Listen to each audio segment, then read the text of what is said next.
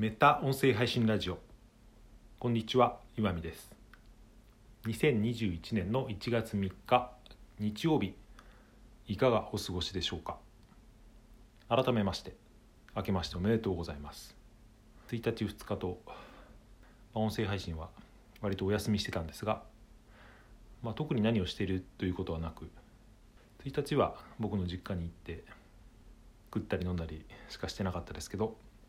ようやく平常モードに頭が戻ってきたということで配信していきたいと思います。えー、まあ、せっかく新年の1回目なので今年の抱負なんかを語ってみようかなと思います。そんなものが誰かの役に立つのかなと思ったりもしますが、まあ、なるべく汎用性のあるというか、うん、分かりやすく伝えてみたいと思いますのでよろしくお願いします人間年を取ってくるとですねだんだん自分が何に喜びを感じるのかみたいなことが分かってくると思うんですけど僕の場合はですね学ぶことが喜びってそんなこと言うとなんか変な人みたいですけどでも本当にそういう部分があるなってことがだんだん分かってきたんですよね。一番モチベーションが上がることは何かって言ったら誰かに注目されたりとかいろんな人に認識されたりとか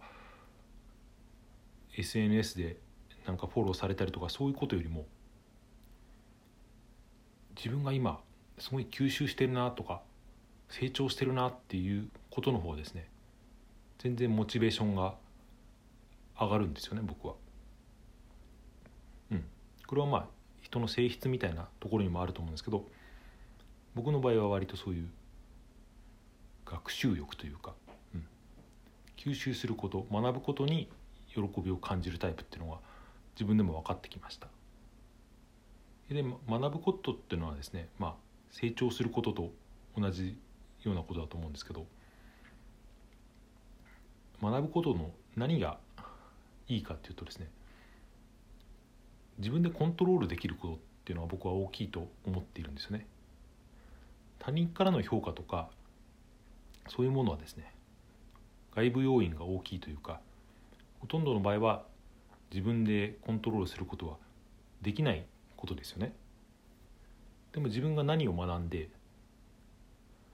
何を吸収するかっていうのはほとんどそれは自分一人の問題でコントロールできることなんですよね。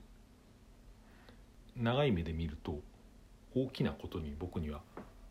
思えています。それで今までもいろんな方法で学びというか学習をしてきたわけですけど例えば本を読んだりとかネットで何かを調べたりこういう音声配信も僕にとっては学びですね。あとはまあ何かの映像を見たりとか実際にセミナーを受けてみたりとかいろんな方法で学んできたわけですけど言ってみればインプットっていう行為なわけですよね。うん、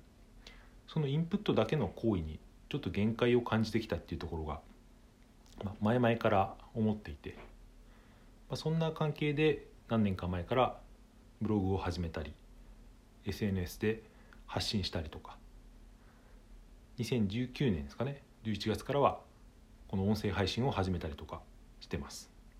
今のところ一番続いているのはこの音声配信がほぼ毎日更新はできてますけどそういうアウトプットみたいなことを重視するようになってきたっていうところですね。インプットをたくさんすることももちろん悪くはないんですけど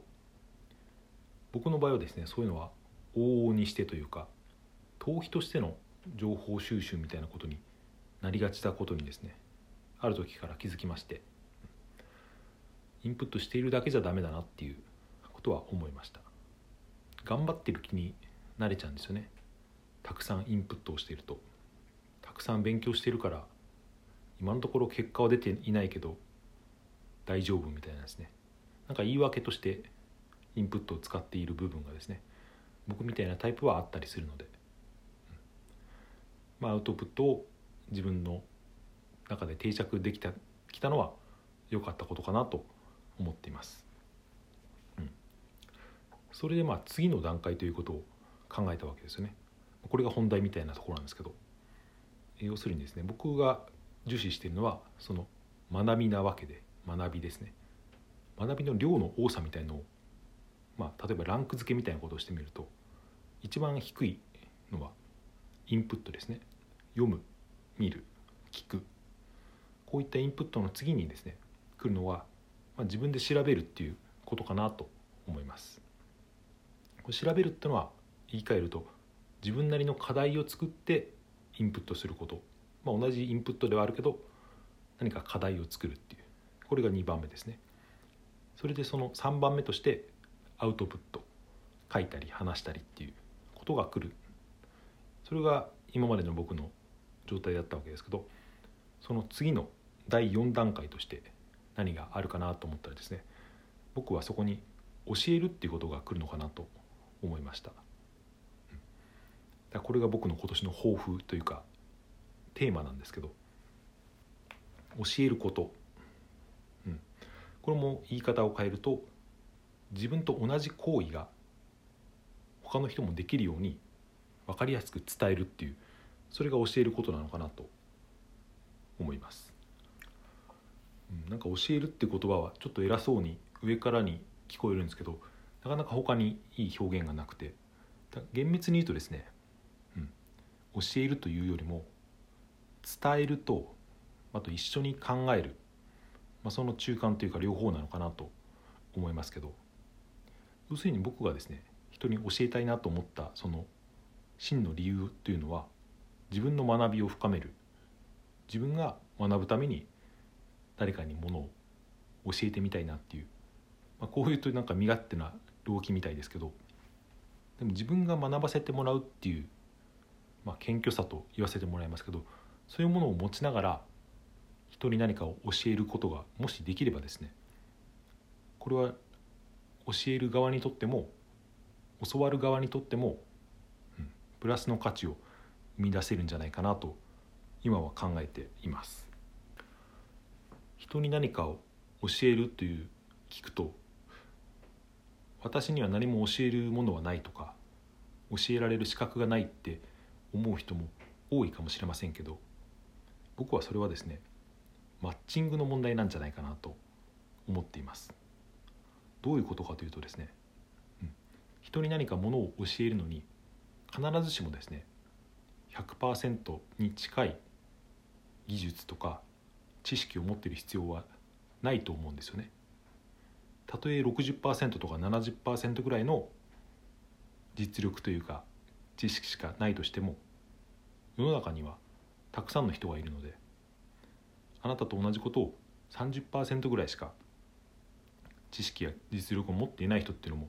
大勢いるわけでそしてその人がですねもう少し70%ぐらいまで行きたいなと思っていればですねあなたに教えられることっていうのはあると僕にも人に教えられるものは持ってるんじゃないかというふうに思うんですよね。だから大事なのは